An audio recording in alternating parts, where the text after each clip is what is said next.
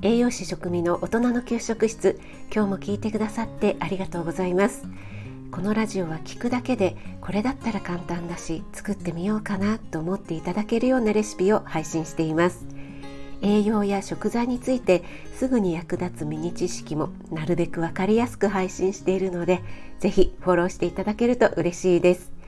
YouTube、インスタ、Twitter もやってますのでそちらの方もよろしくお願いします。はい。と言いつつすみません。今日はレシピではなく栄養にも関係のないお話をさせていただく回です、えー、想像力妄想力をかきたてる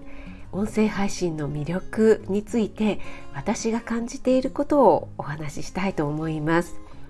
皆さんスタイフをやられていて発信する側でもあり聞く側でもあると思うんですが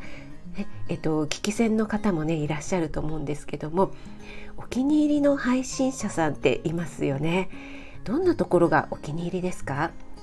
有益な情報をくれるためになる話が面白いとかねいろいろな要素があると思うんですがその中に声ってありませんか？声だったり話し方がとっても好き波長が合うしっくりくるっていうね私はそれがとっても大きいです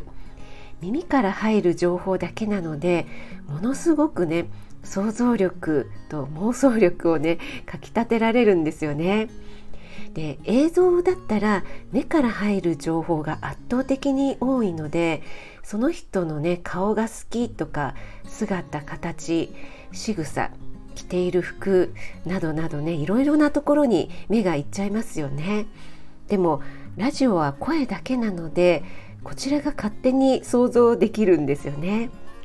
でアイコンがご自身の顔写真の場合はまたちょっと違ってくるのかなと思うんですがそうでない場合は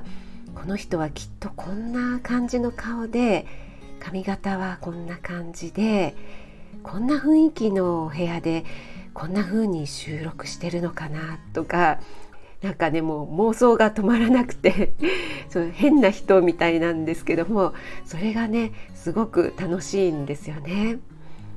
で声の分析の専門家によると声によって口の中の容積顔の形鼻の形性格年齢身長などなどねいろんなことがわかるそうなんですね。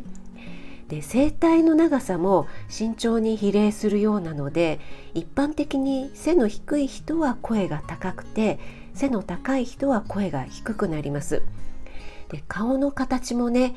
顎が張った人あるいは頬骨が出ている人はいい声の持ち主で歌手にね多いそうなんですね。で頬骨が張っているとあの口腔内の共鳴効果っですかねよく響くっていうことなんだそうです。でそう考えるとね私の勝手な妄想もあながち間違ってないのかなとね意外と妄想に近いかもなんて思ってしまうわけなんですね。先日息子と話していて私があの音声でレシピを配信配信したり料理ライブをするとねどうしても耳からの情報だけだから伝わりにくいところが出てきちゃうんだよねっていうようなねことを言ったらそれはそれで面白いんじゃないって言うんですね。目からの情報がない分包丁の音だったり、まあ、ジューってね焼いてるような音が聞いてる人それぞれが想像力が膨らむ膨らませることができるって言うんですね。ああそうか。そういう捉え方もあるのかってね気づかされました。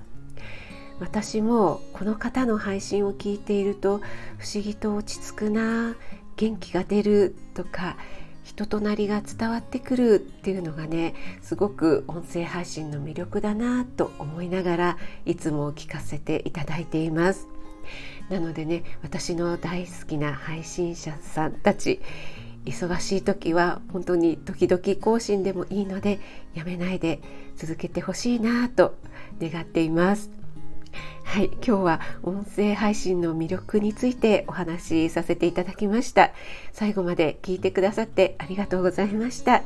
気軽にコメント入れていただけると嬉しいです。いいねだけでも押していただけると励みになります。栄養士食味がお届けいたしました。